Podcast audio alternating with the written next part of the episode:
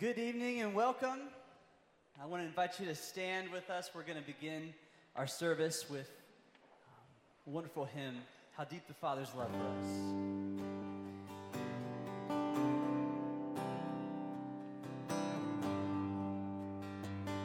Let's sing this together.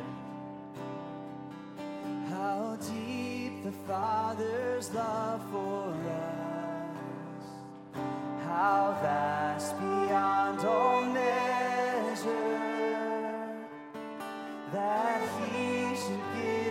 His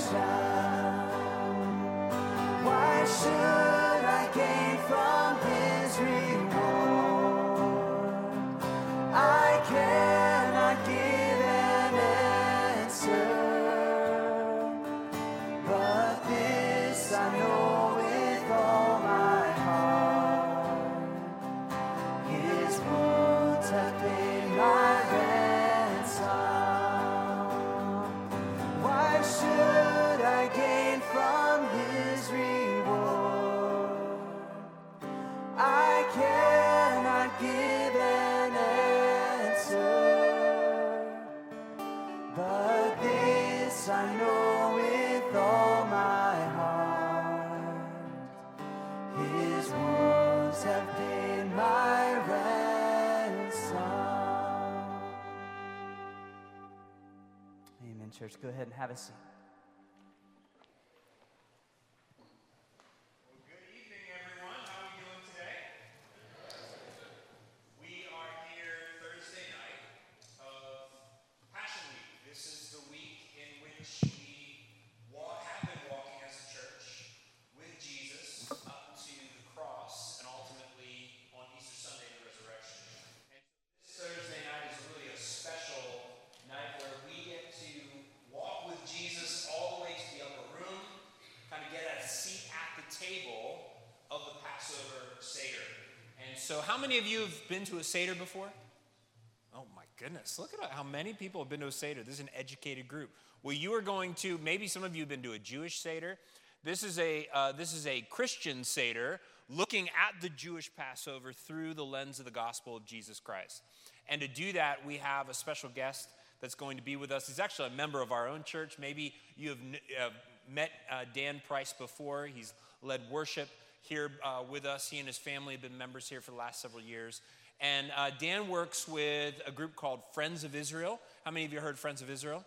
Okay, several of you. They have a table out in the lobby so you can visit Dan and learn more about Friends of Israel and what they do to, uh, to equip and empower Christians uh, to be able to share the gospel with those that come from a Jewish background and really reaching, uh, reaching both Jew and Gentile uh, with the gospel of Jesus Christ, the Messiah of all people, all nations. So uh, you can learn more about that ministry. When you came in, you should have received a baggie like this that has three juice cups and a piece of matzah.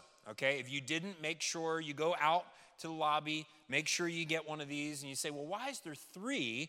Uh, is that a mistake? Is it because you think I'm going to spill one or two?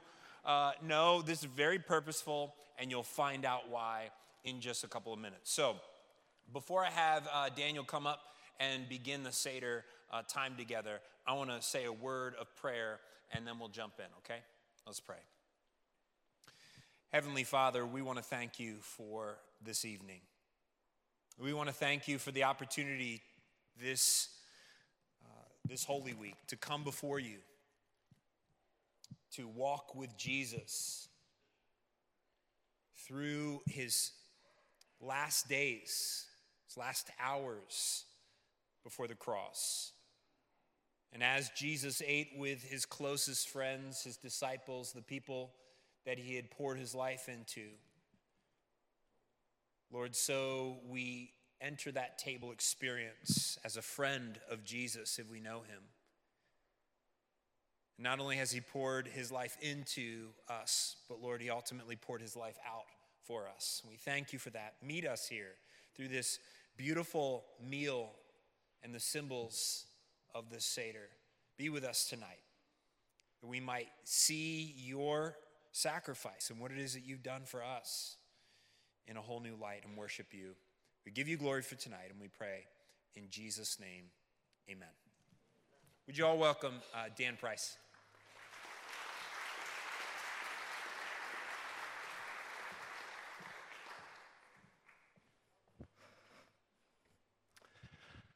Shalom. Oh, no, that was pretty good. That was a good start. I like that. Try this one. We're, we're going to do a couple of Hebrew things here tonight. Uh, Erev Tov. That means good evening. Very good. Erev Tov. Uh, th- so, my name is Dan Price, and I am with the Friends of Israel, as Pastor Nate uh, shared with you. I'm the assistant director for our international ministries. So, all of our folks all around the world that are sharing the love of Jesus and the gospel of Jesus with Jewish people all around the world, uh, I'm representing all of them here for you tonight. Uh, just this past week, I got back from uh, a trip to our CR teams in New Zealand and Australia. And uh, in those places, they're sharing Jesus with Holocaust survivors and with Israeli backpackers and many, many other things. I would love to be able to share all of those types of ministries with you, but that's not why we're here tonight, right? Right. We are here tonight because tonight, does anyone know and, and I'm going to open the floor to answer this question if any of you know. Do any of you know on the Hebrew calendar what the date is on the Hebrew calendar? Does anybody know? Shout it out if you know.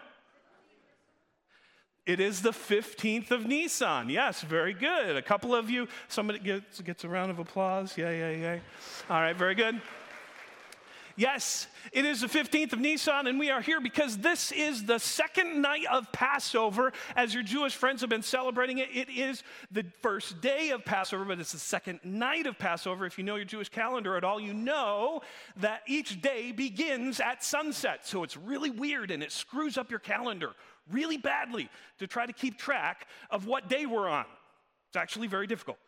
So today is the second night of Passover, and all around the world, Jewish people, including Jewish believers, some of whom I know very well in Israel and many other places, are celebrating this evening a 3,500 year old tradition. Let that sink in for a second. This is 3,500 years. When Jesus celebrated Passover, it was already 1,400 years old. You think I'm old. My kids do.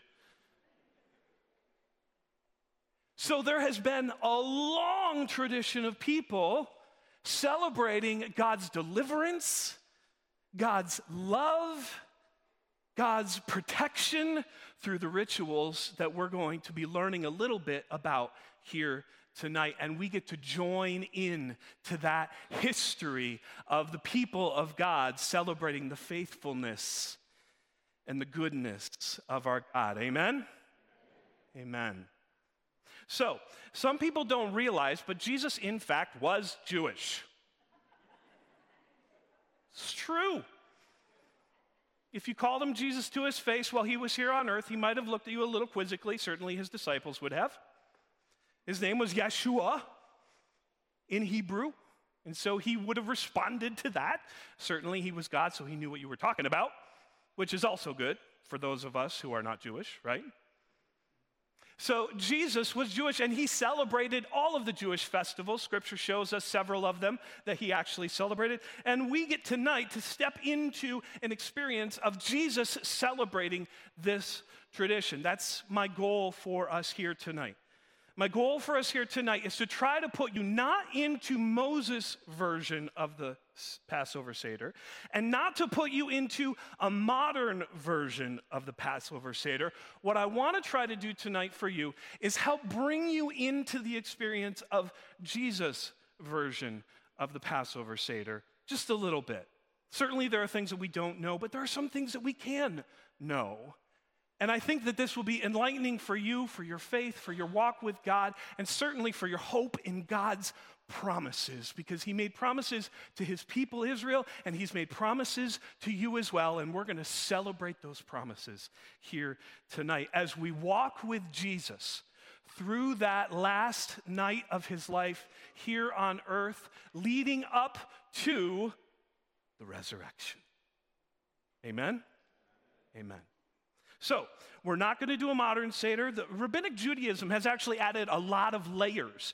Uh, all of you who raised your hands earlier who said that you've seen a Passover Seder, tell me if you've seen a modern Passover Seder from Jewish perspective. Have you ever seen a Jewish version? Okay. So, for those of you that have seen a modern Seder, not a Christian interpretation of the Seder, you will see something different here tonight. Okay, there are a lot of traditions that have been added over time, but it's interesting how all those traditions still somehow miraculously point back to Jesus. So we're going to use what we know from ancient sources to try to put you in that place. So, are you ready? All right. Come with me. Come with me to about 2,000 years ago. Let's pretend for a moment that you own a house in Jerusalem. None of you probably has that kind of cash right now, but back then you might have been able to do it. Okay? What you've been doing as you prepare for this week's Passover Seder, which would have fallen on the 14th of Nisan, on the Thursday of the last week of Jesus' life here on earth, you would have been spending time cleaning out all of the chametz. You guys want to say chametz? Chametz. Okay, one more time, really loud. Chametz. Yeah, and now you go like this because your neighbor behind you got a little too ambitious. Right? Chametz. You're cleaning out all the leaven, anything that's fermented, anything that might be mold, anything that grows exponentially on its own. You don't want it in your house because, according to God, according to Exodus, this represents sin when we get to the Passover Seder. So we want to clean it out. You think you enjoy spring cleaning? Anyone enjoy spring cleaning? Raise your hand. Okay, a couple of you weirdos out there, yes? I don't particularly enjoy spring cleaning, but guess what? Spring cleaning didn't originate with us. No, it originated with the Jewish people because God said, clean it all out. Get rid of it. It represents sin. We don't want it at our Passover. And so you would be cleaning out for a long time, maybe a whole week.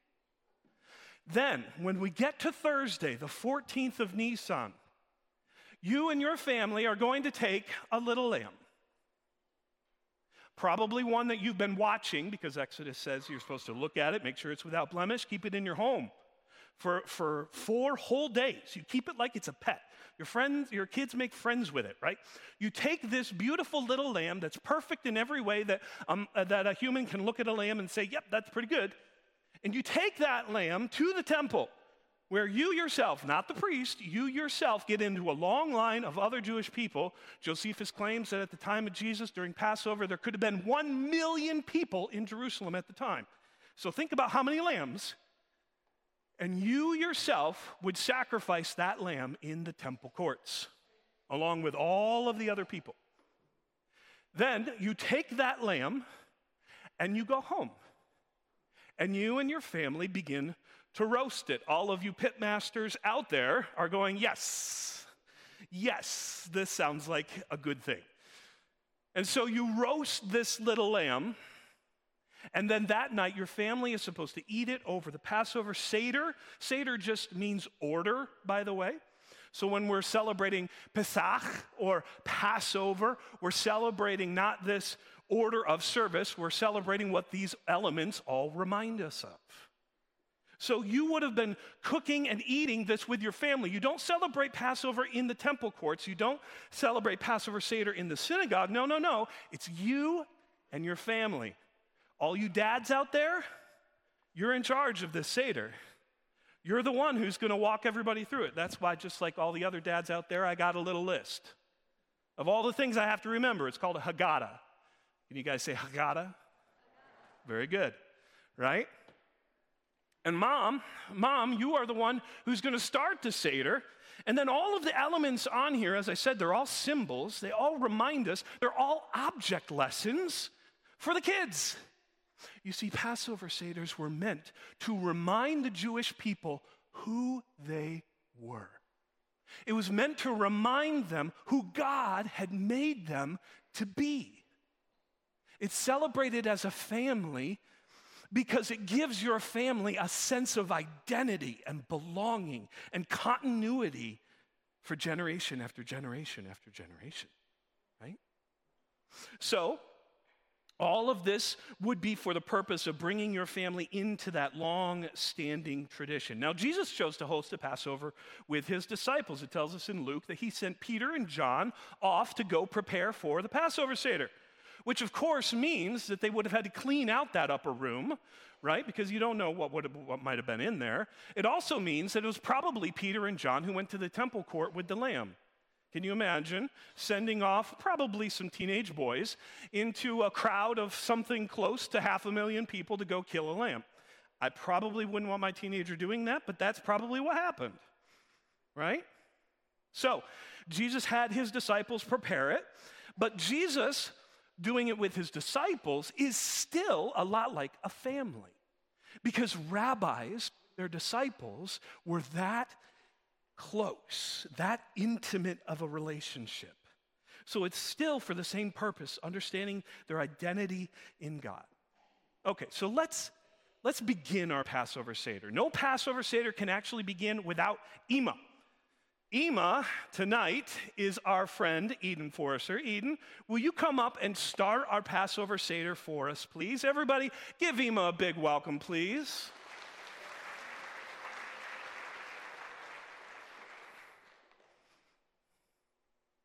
Now, I'm not going to make her say the prayer in Hebrew as she does this. I'll read it to you.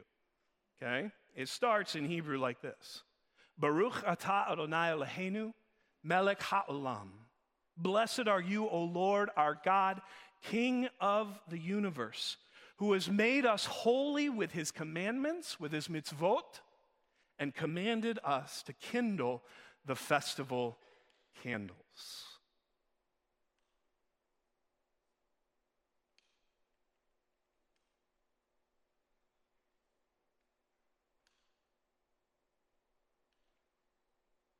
Another big round of applause for Ema, please. Thank you.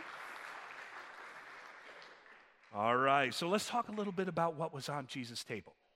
To the best of our knowledge, best that we can understand, let's talk a little bit about what would have been on that table at the time of Jesus. Well, there's only three biblical required elements. Okay? So I'm going to lift these up for you because I know it's kind of hard for you to see. But we have some maror here. Say that in Hebrew for me. Maror. This is our uh, very favorite horseradish. And uh, we'll tell you what that's for in a moment.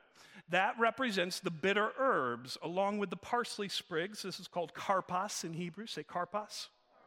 Very good. So we have that, and then we have a little mixture here made out of apples and walnuts and a little wine or grape juice to your taste. And this is called charoset. Say charoset. Very good, very good. And then, of course, we have tonight a shank bone here representing the lamb that would have been sacrificed earlier in the day for us. Uh, I didn't bring one with me for you to eat. Uh, but I do have this. You would be surprised how many interesting questions you get from the TSA when you fly with one of these.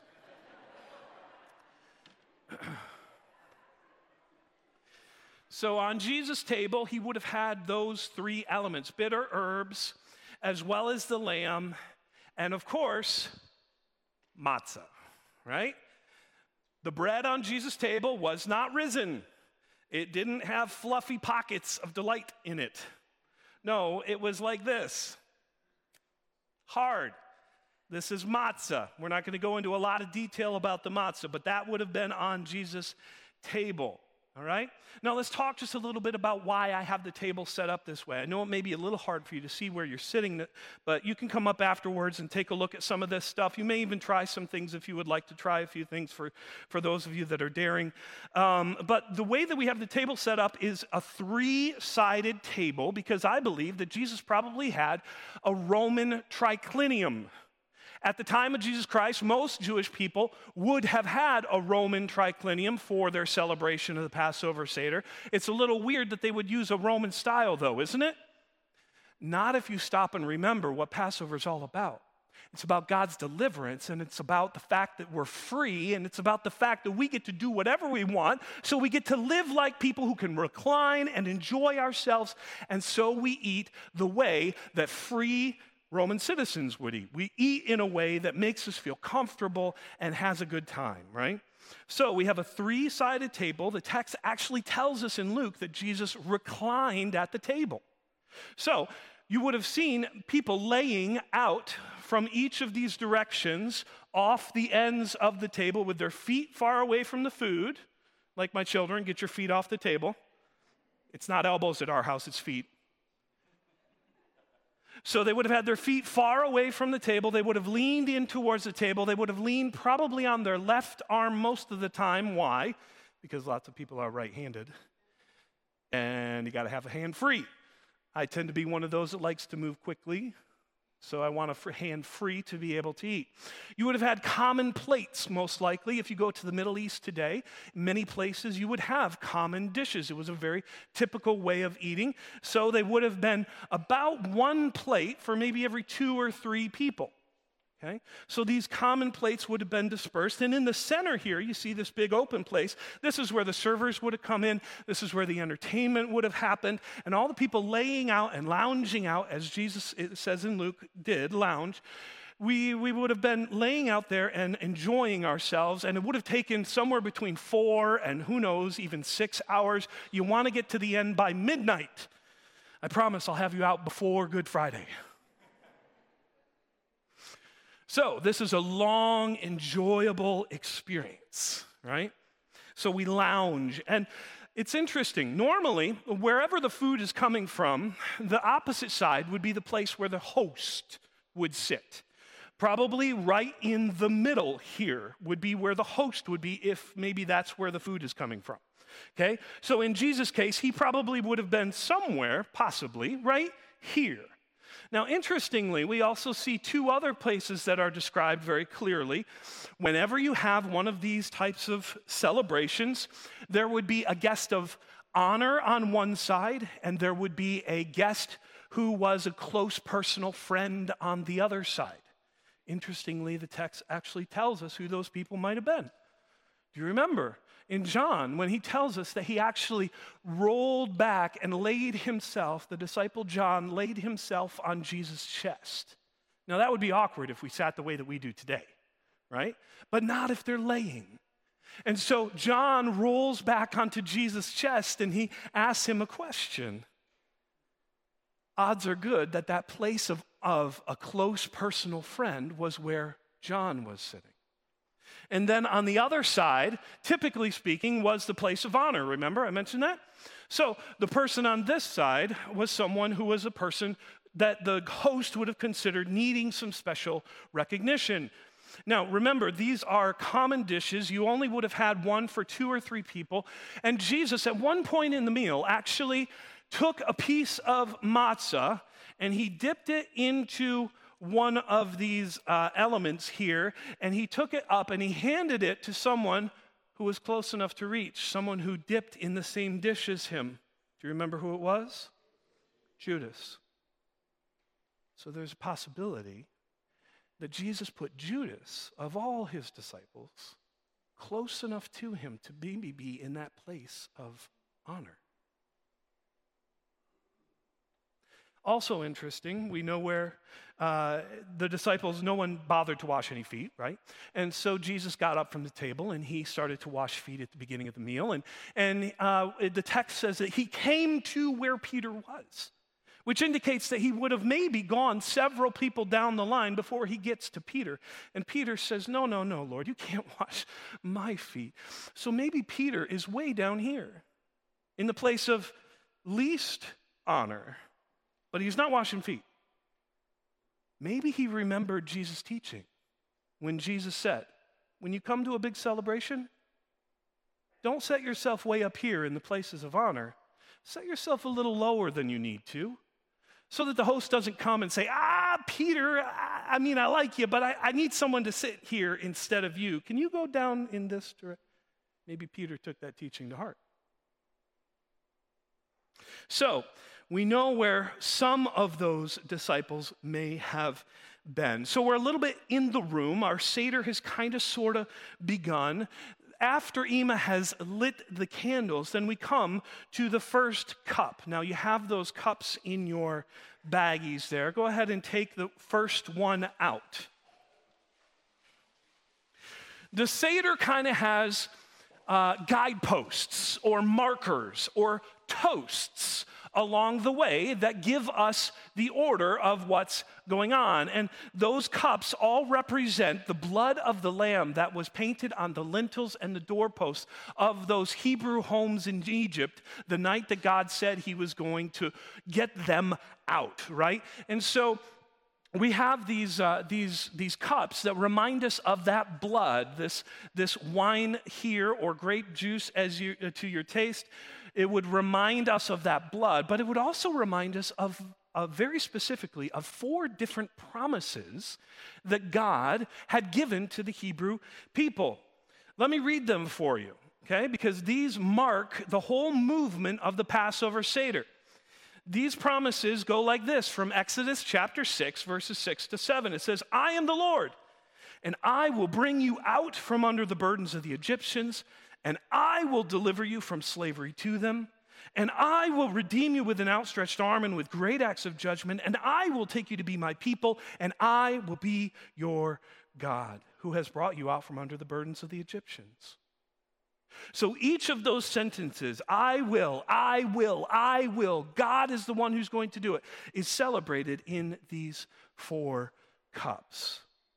So the first one is sanctification. It's called the cup of sanctification, right? For the Hebrews, what that meant at the time of the Exodus was God was going to take them out from among the Egyptian people. They were mixed in, they were living among, they were not distinct, they were not holy, they were not set apart. God was going to take them out and make them something new, make them holy, make them set apart, right?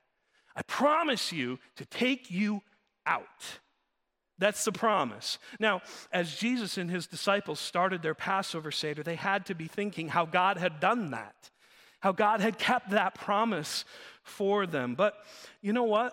For those of you that have placed your faith in Jesus Christ, that have, have received his free gift of salvation, you know what? God has promised you the exact same promise. You ever stop and think about that? God has promised to make you sanctified. God has promised to make you holy. In fact, He's promised it again and again. For over 1,400 years, this ritual foreshadowed the sanctification that you were going to eventually get because of what Jesus was going to do just within hours of this last Seder. So I think we should remind ourselves of God's promise to sanctify you before we drink this cup. So, Uh, Kendall, would you please come and read this promise for us? We're going to read it tonight from Colossians chapter 1, verses 12 to 14. There's many places in the New Testament we could use to hear this promise, but this is a good one. So hear God's promise to you. And giving joyful thanks to the Father, who has qualified you to share in the inheritance of his holy people in the kingdom of light. For he has rescued us from the dominion of darkness and brought us into the kingdom of the Son whom he loves, in whom we have redemption, the forgiveness of sins. Did you hear that? We give thanks to God because he's delivered us. Delivered us from what? The Egyptians? No, not from me and you. What's he delivered us from? The kingdom of darkness and he set us apart and taken us into the kingdom of the Son whom he loves. You are holy. You are set apart for God.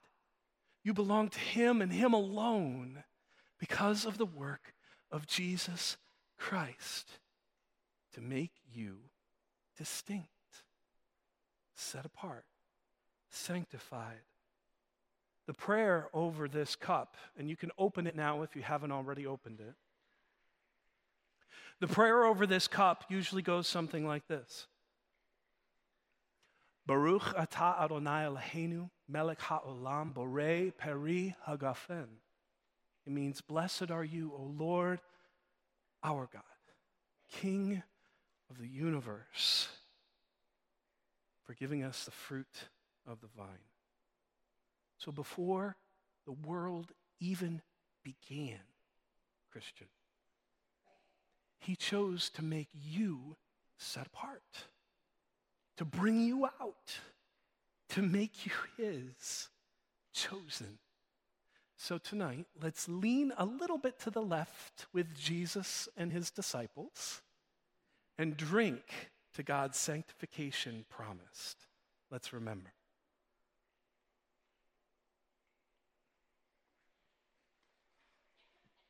Amen. Now, during a modern Passover Seder, there would be several other ritualistic things that would happen at this point. I'm going to skip over those because I'm pretty sure most of them were not there at the time of Jesus. But I do want to draw your attention towards one of the elements here on the table, this matzah here that we didn't elaborate on earlier. Okay? So, unleavened bread, as we mentioned, always represents it, uh, not always, excuse me. In the Exodus story, in the Passover, it always represents sin. That's not true everywhere in Scripture, but that is true certainly in reference to the Passover Seder. So, uh, we have no leaven in this bread. Remember, it was supposed to be a quick occasion, right? We're eating fast food, the very first version of McDonald's okay because the, the, this passover for the egyptian or, uh, for the egyptian people that God was going to bring his judgment upon uh, for the Hebrews, it was very fast. You had to, to be ready to go. The text even says, have, have your, your, uh, your kilt hiked up and tucked into your belt. Make sure your sandals are on. Have your staff in your hand. Eat this as quickly as you can. You don't have time for the bread to rise. It's fast, right? So, there's a tradition that goes back all the way to the first century and I have good reason to think that maybe, maybe Jesus included this in his Passover Seder. But it's usually at this point in the Seder where that tradition begins. So I'm going to start it here and we'll talk about it further later in the Passover, okay? So it usually starts with what is our Passover uh, matzah bag here. It says Pesach right there, okay? This is a, um, usually supposed to represent some kind of unity, whether it's the unity of the Jewish people or the unity of Jewish thought, but either way, there's three compartments. Interesting, right? There's three compartments one, two, and three. And always at this point in the meal, the host would take the middle portion of matzah, if I can get to the middle portion here the middle portion of matzah comes out of the bag, not the first, not the third, always the second. And he takes this piece of matzah and he breaks it in half, like that. And then he takes what we call the afikomen bag right here, and he puts this broken piece of matzah into the afikomen linen bag, wraps it up, and then he runs and hides it somewhere in the house. We'll tell you why in just a little bit. He hides it somewhere over there. So, at this point, this is when the story usually happens. Remember, the whole thing is to remind the Jewish people of who they were, where they came from, who God is, and why they belong to Him. So at this point, the host, and I think probably Jesus, at this point, told the story of the Exodus. All of these elements that we already talked about become object lessons in the telling of the story. And so Jesus would begin with something like saying, God wanted the Hebrew people to remember who they were and how he had saved them. It all started with Abraham and his kids. And we're told in Genesis how God used Joseph to protect his chosen family and bring them to Egypt, but eventually they were made slaves. For 400 years, the Hebrews were slaves in Egypt until God came to sweep them away to be his own people. And the host would begin to recount how bitter it was, the life of a slave. And he might use something like this. He would take the, a bit of the maror, that's the horseradish here. You're supposed to use about a tablespoon of it. I'm feeling daring tonight. Okay? And he would say, Man, this is the taste of slavery, guys. Take some of this and let it do what it does.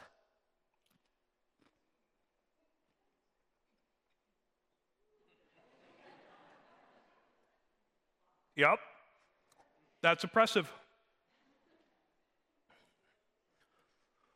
And the host would say, Remember how bitter life was without God, without his rescue, living under the oppression of the Egyptians. And then he would probably recount how despondent the people were. And he would take something like this karpas is parsley, the bitter herb, and dip it in the salt water to represent the tears of the people as they lived under, God, under the slavery of the Egyptians. And he would say, Remember, Remember the tears. Remember life the way that we were without God. And the host might use a little bit of this charoset here to remind the people at the Seder of Moses' first confrontation with Pharaoh. He would say, You remember when, when he went to see Pharaoh and he said, You know, God said, Let your people, these people go. And Pharaoh said, You guys are just lazy. I'm not going to give you guys any more straw to make these bricks. And you're going to have to make them on your own. Go find some straw. the host would likely encourage them to eat all of these elements. And if you guys were all up here right now, I would be encouraging you to try some of these elements. The idea is God's people needed deliverance. The host would then recount how Pharaoh said, No, no, maybe, nah. Yeah, sure, no. No, I don't think so. I don't know who this God is. And then we would see God's response to Pharaoh. And the host would take what's the second cup, the cup of deliverance, and he would recite all of what God did in response blood, frogs, lice, flies livestock dying of diseases, boils all over your bodies, hail destroying all of your crops, and then locusts coming through and eating everything that's left. and then darkness when it should be day, and then, of course, death of the firstborn of each family in Egypt. And God delivered his people out of Egypt just as he promised in Exodus 6 6 to 7. The cup of deliverance, sometimes called the cup of plague, celebrates the promise that God will deliver you from slavery. The disciples listened as Jesus told this story about the plagues, and they had to have had the Romans in mind, right? That's our new oppressor. That's the, that's the one to whom we are under their burden, right? But Jesus knew. Jesus knew that Passover foreshadowed a deliverance from an even greater and more oppressive slave master than any slave master in the history of slave masters. You see, Jesus knew that that deliverance foreshadowed a deliverance that he was going to offer to you and to me. Do you know who he gave us deliverance from? Our own sin filled hearts. Our slavery to sin and its consequences. Don Volts, would you come? Let's listen to God's promise of deliverance to you, not just the Hebrew people, but to you as well. From Romans 6th chapter, verses 17, 18, and 23. But thanks be to God that though you used to be slaves to sin, you wholeheartedly obeyed the form of teaching to which you were entrusted. You have been set free from sin and have become slaves to righteousness. For the wages of sin is death, but the gift of God is eternal life in Christ Jesus our Lord. Do you hear the promise that God offers to you? Deliverance from sin.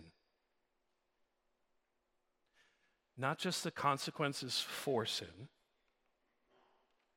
not just the power that sin has over you now, but even, eventually, the very presence of sin entirely.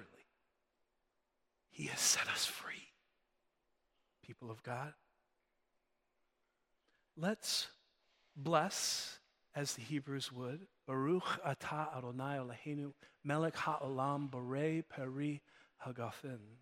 Blessed are you, O Lord our God, King of the universe, creator of the fruit of the vine. And let's celebrate the deliverance that he has wrought and is making in you right now. Let's remember.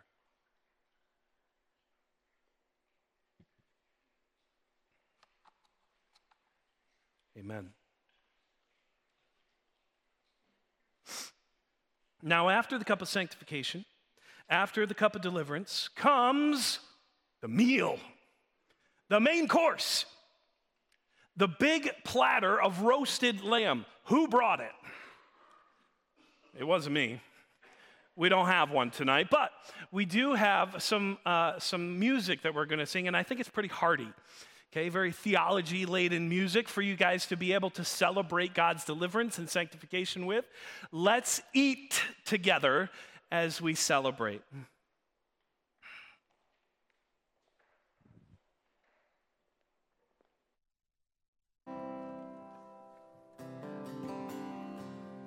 Let's stand together.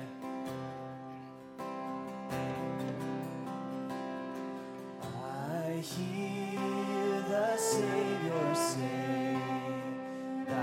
strength indeed is small.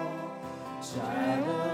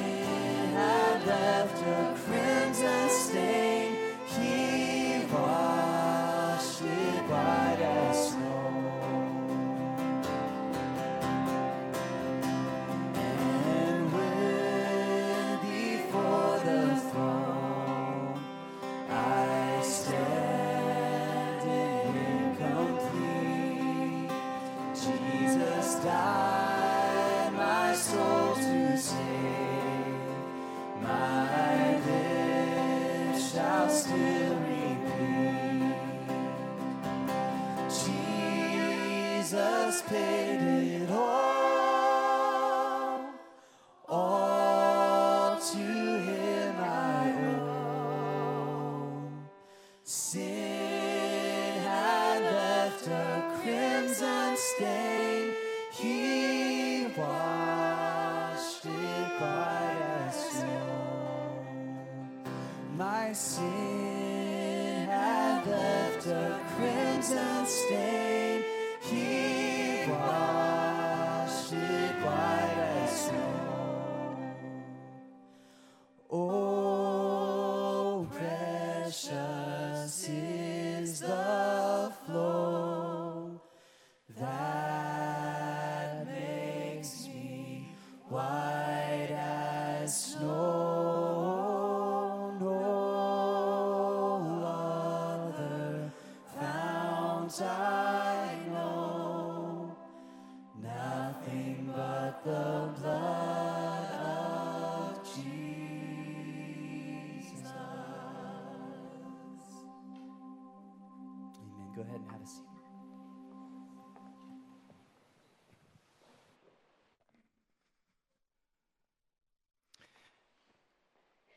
At Jesus' table, it's now getting late into the night. The lamb has all been eaten. The matzah is still around. Probably good reason for that. Everybody is enjoying themselves. It's been a nice meal. Now, typically in a modern Seder at this point, there would be a moment for the kids where the host, the leader, the Abba, would uh, do a little game for the kids uh, because they're getting pretty rammy at this point. I'm watching my own kids, I can see it starting to happen. And so, uh, so there's a little game for the kids. Okay, you remember this uh, this afikomen that we we hid away? The kids would go hunt for that, and they'll ransack the whole house, and they'll come back and bring it back, and and uh, bring it to Abba, and they'll say, Abba, Abba, I got it, I got it, and and then the dad, the host, has to uh, get this matzah back for himself by paying for it. Literally. He redeems it back, it said, at a certain amount of money. You know, uh, when we do it in my house, it's usually a dollar because I'm a cheapskate. My kids ask for five, we don't negotiate. the little terrorists. So, so that's what happens in a modern Seder, but we don't know for sure if maybe Jesus might have done this, but it is interesting to note that after the meal, towards the end of the meal, Jesus did do something interesting with matzah. Now, the word afikomen, which we referred to this as, the word afikomen is the only Greek word in the entire Passover Seder, and it means that which comes after. Or you could also translate it as he has come. Interestingly. So Jesus took some bread, and maybe it was the afikomen. I don't know. Jesus took some bread after the Seder, and 1 Corinthians 11 tells us that he did something like this. He took a little bread and he broke it, and he started passing it out to his disciples, and he gave it to each and every one of them, and he said, This is my body, which is for you. Now, the disciples might have been thinking to themselves, hey, wait a second, I thought this represented sin. Or maybe they're thinking to themselves, Jesus, uh, like, why are you messing with the tradition here? What, what are you doing? Why? This isn't supposed to represent your body. Since when? But some of them might have remembered John chapter 6 when Jesus said, Anyone who eats my flesh and drinks my blood will live. And so Jesus took these pieces and gave them to each of his disciples. Why don't you and I do the same?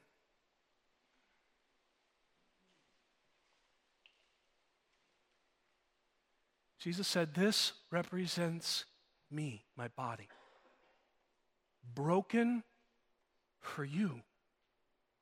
Whenever you eat this, remember me. Let's remember him.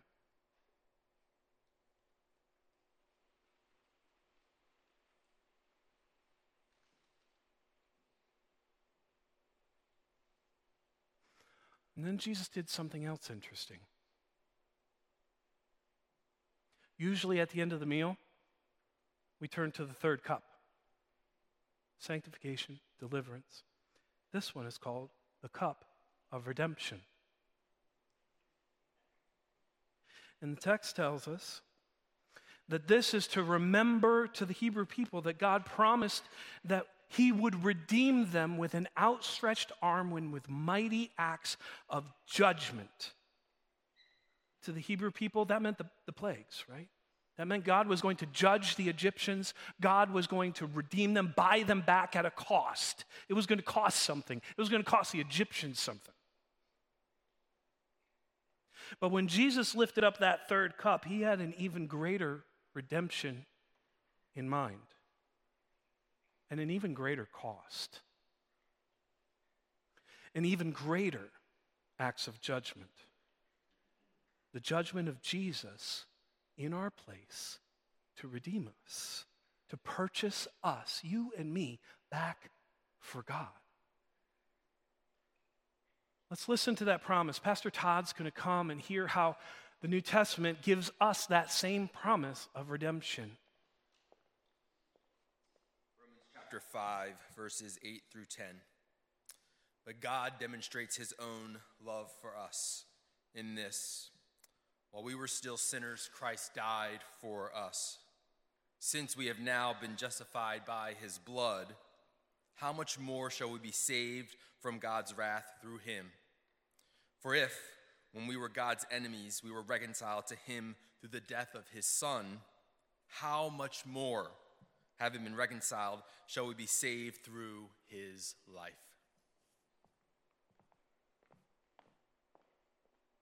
Do you hear the cost?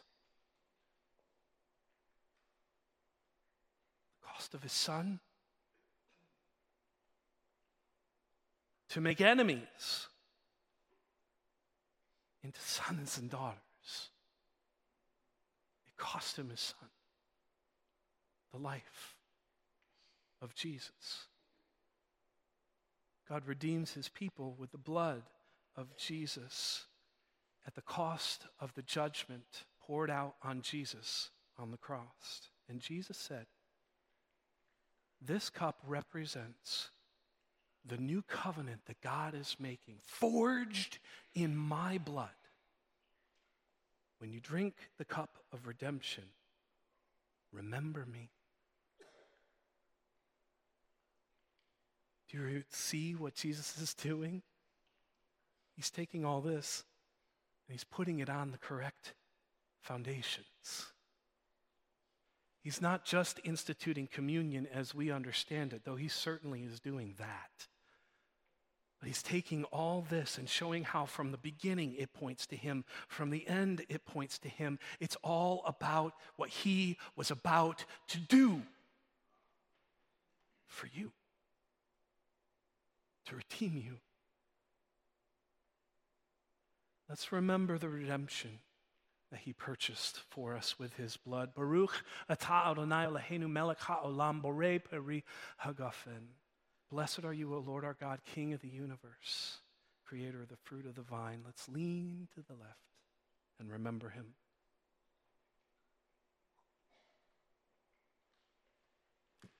Amen.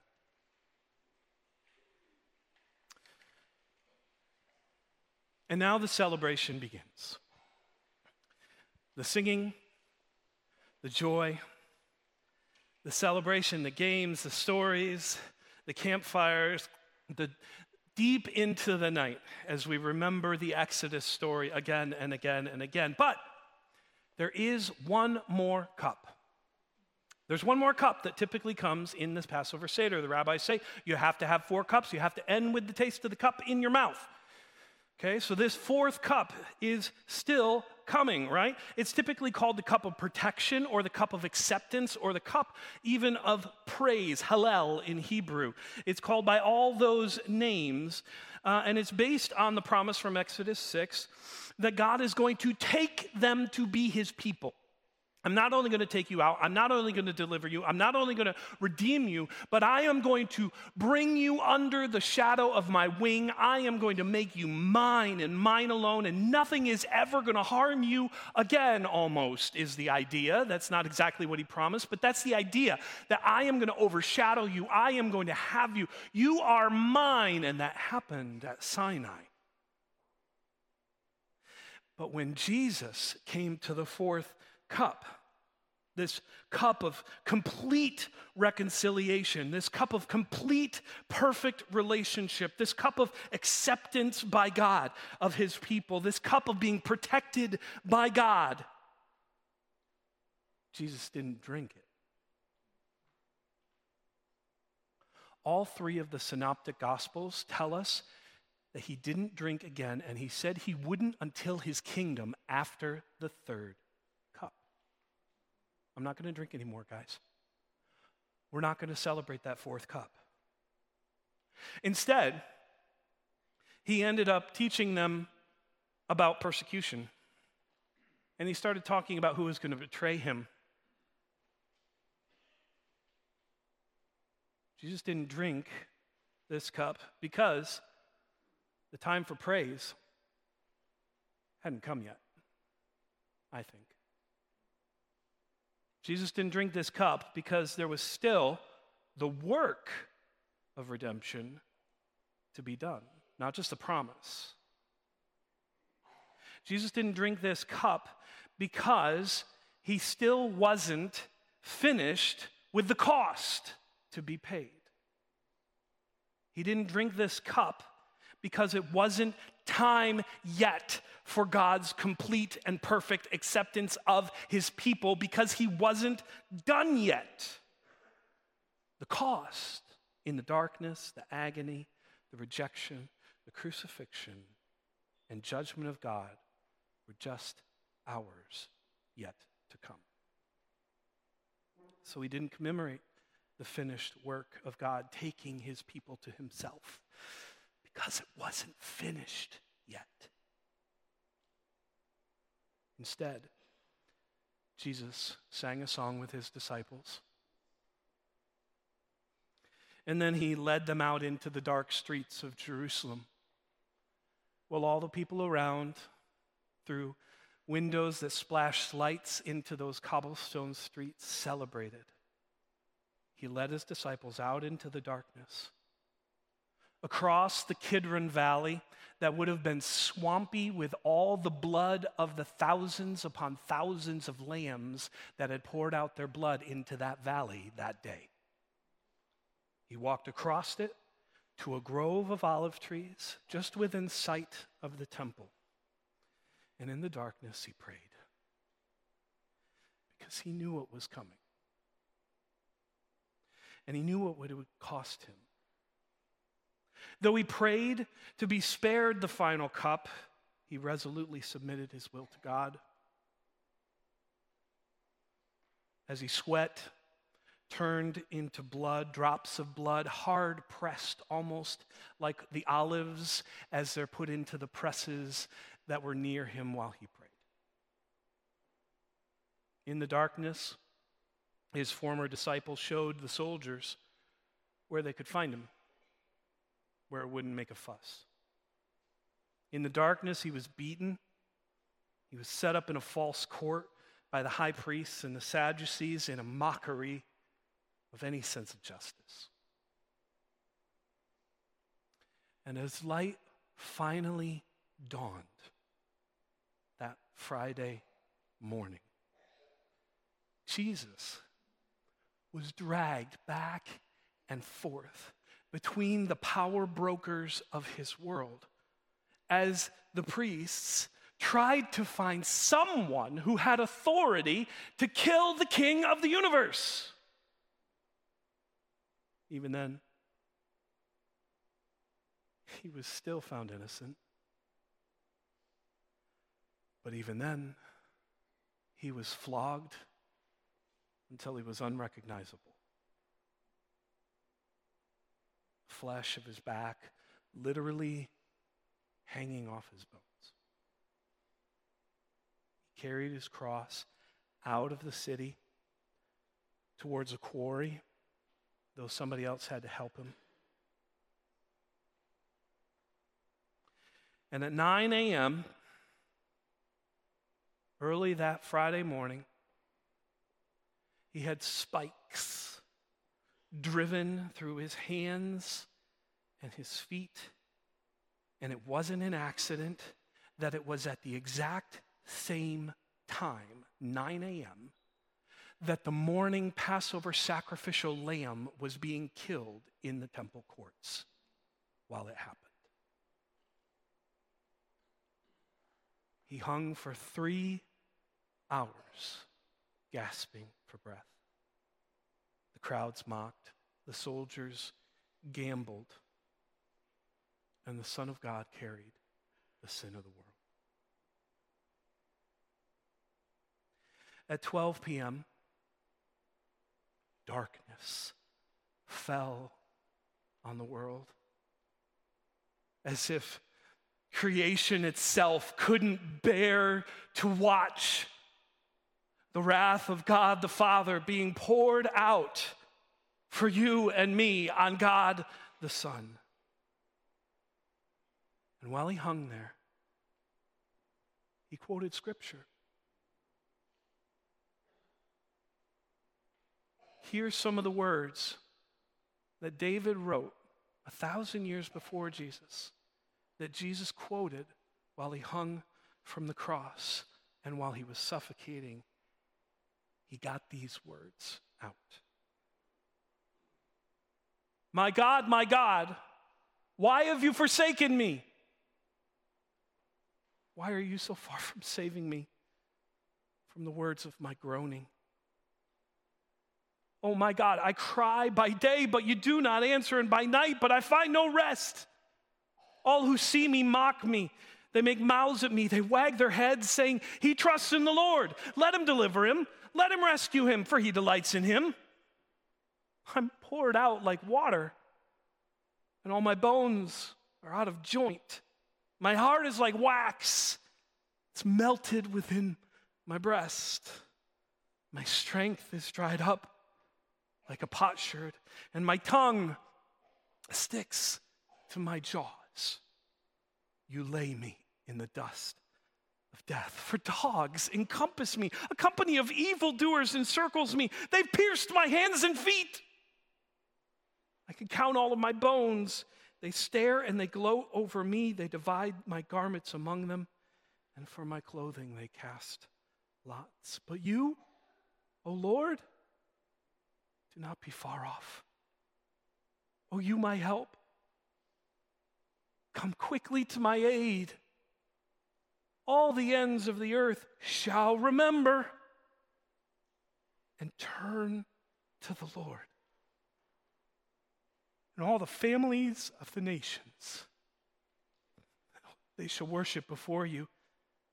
For kingship belongs to the Lord, and he rules over the nations. Posterity shall serve him. It shall be told of the Lord to the coming generations. They shall come and proclaim his righteousness to a people yet unborn, that he has finished it.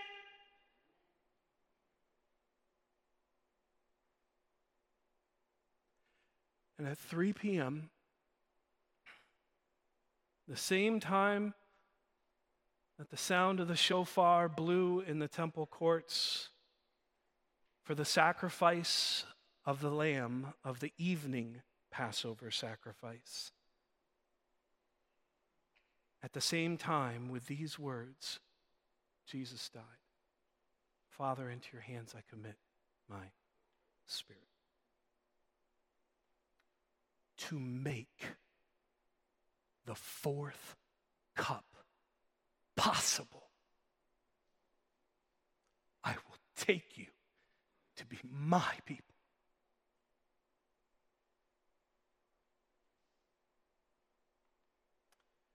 Isaiah says this He was despised and rejected by men, man of sorrows, acquainted with grief. And as one from whom men hide their faces, he was despised, and we esteemed him not. Surely he's borne our griefs and carried our sorrows. Yet we esteemed him stricken, smitten by God, and afflicted. But he was pierced for our transgressions, he was crushed for our iniquities. Upon him was the chastisement that brought us shalom. And with his wounds, we are healed. Passover is a powerful picture of God's promises to the Jewish people, and he's going to keep every last one of them. But it's also a powerful picture of God's promises to you and me today, whether you're Jew or Gentile. Messiah, Jesus, Yeshua HaMashiach, has paid the price to win you back to God. Thank God for this incredible reminder. And so we'll end with the phrase that Passover Seders have always ended for thousands upon thousands of years. The Jewish people always said this last phrase next year in Jerusalem. They always said that phrase hoping for the Messiah to come. Well, you and I are still hoping for him to come again, aren't we? We're wishing for Jesus to come back so that we can celebrate the culmination of all God's plans in his kingdom with him personally as we drink finally this fourth cup with Jesus, our rescuer. Don't you long for that day? So, we're going to say next year in Jerusalem to close all together, and I want this to be from your toes. Ready? Next year in Jerusalem. May God bless you this Passover. Thank you for listening. Shalom.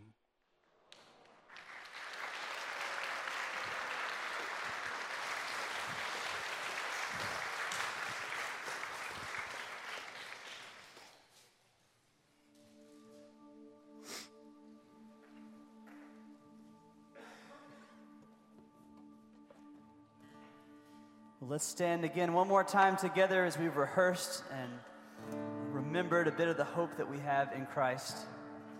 Let's affirm that together at this song.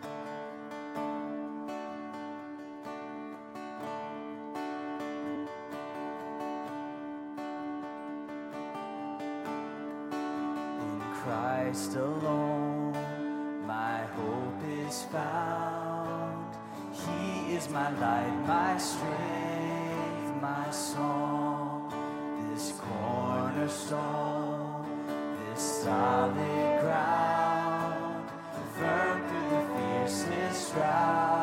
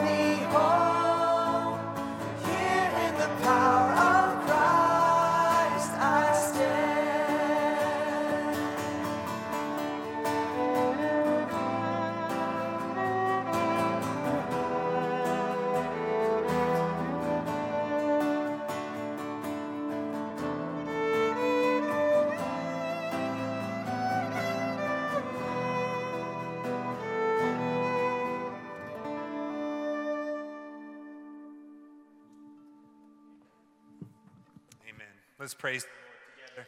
Can we praise him? Thank you, guys. Thank you. You guys have a seat for a moment.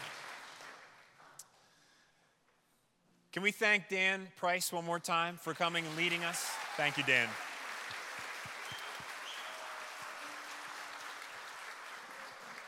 Uh, this Seder will actually be online. You can, we've recorded the whole thing. In fact, this is live stream right now, so there's people at home watching this. Uh, so this might be something you want to send over to a friend. You want to watch again because there's just so much content in there. Uh, we want you to know it'll be right there on our website, so you can access that anytime you want.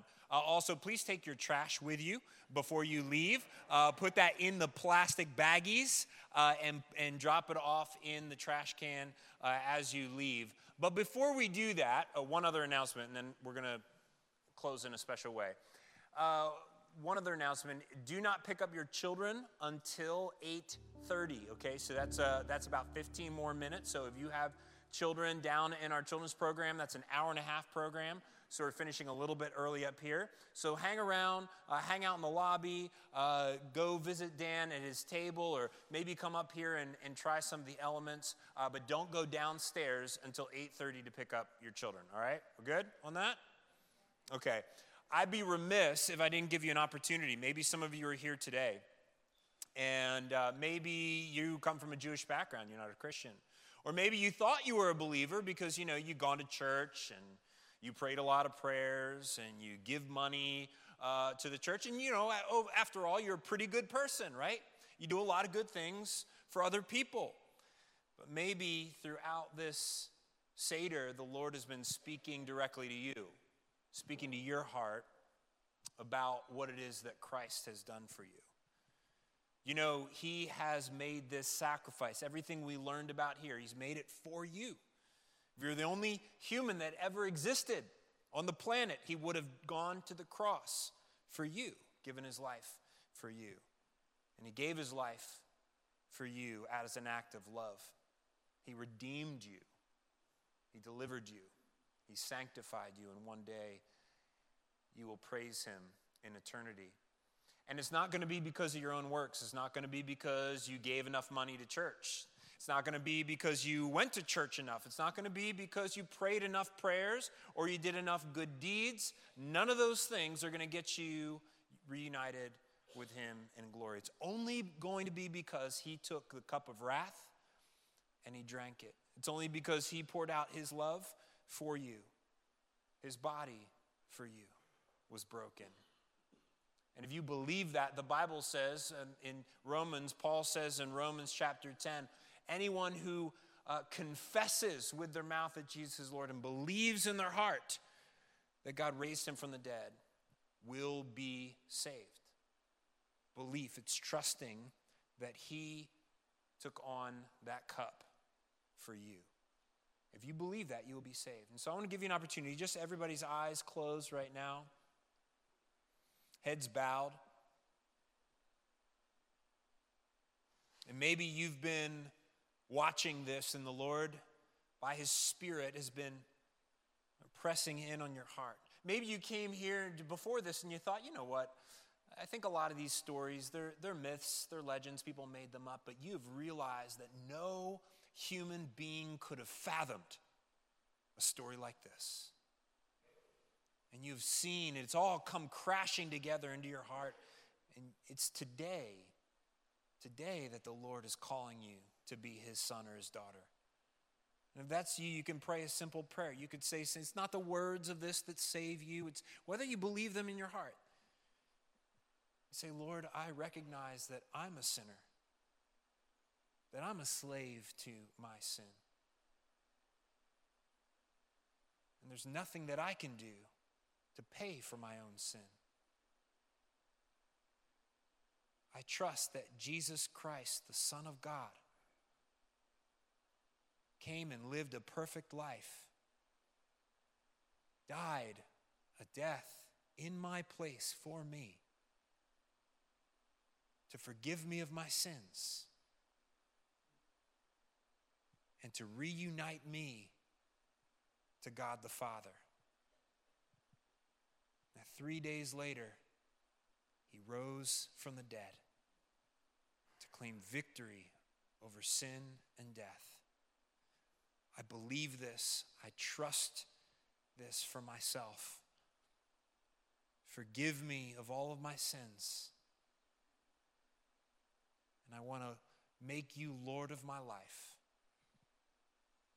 If you prayed that and you believe that in your heart, the Bible says that you will be saved. Not just saved from your past, your past sins, not just saved in the present, but saved in the future. There will be a day when you die, when you go to see and be and stand in front of the Almighty God, you will be declared not guilty. You will be declared saved, set free, son or daughter of God forever and ever.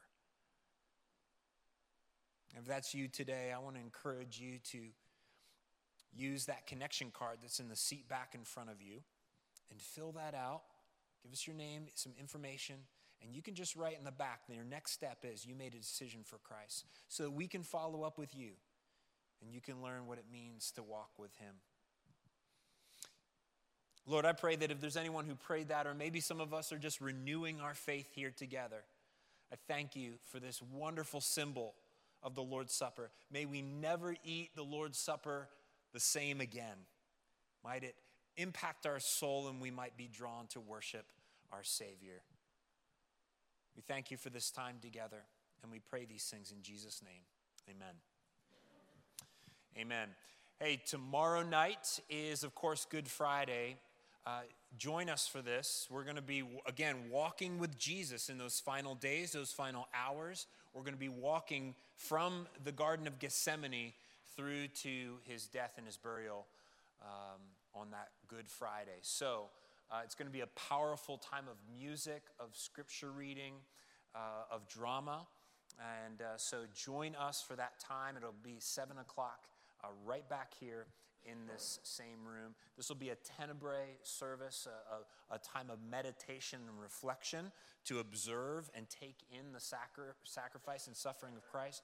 And we will leave uh, this place in silence. So that'll be again tomorrow night, 7 o'clock why don't we stand and we'll sing a Hallel as we close, as Jesus would have. We'll sing a Christian Hallel, the doxology together. So why don't we do that together, okay? Praise God.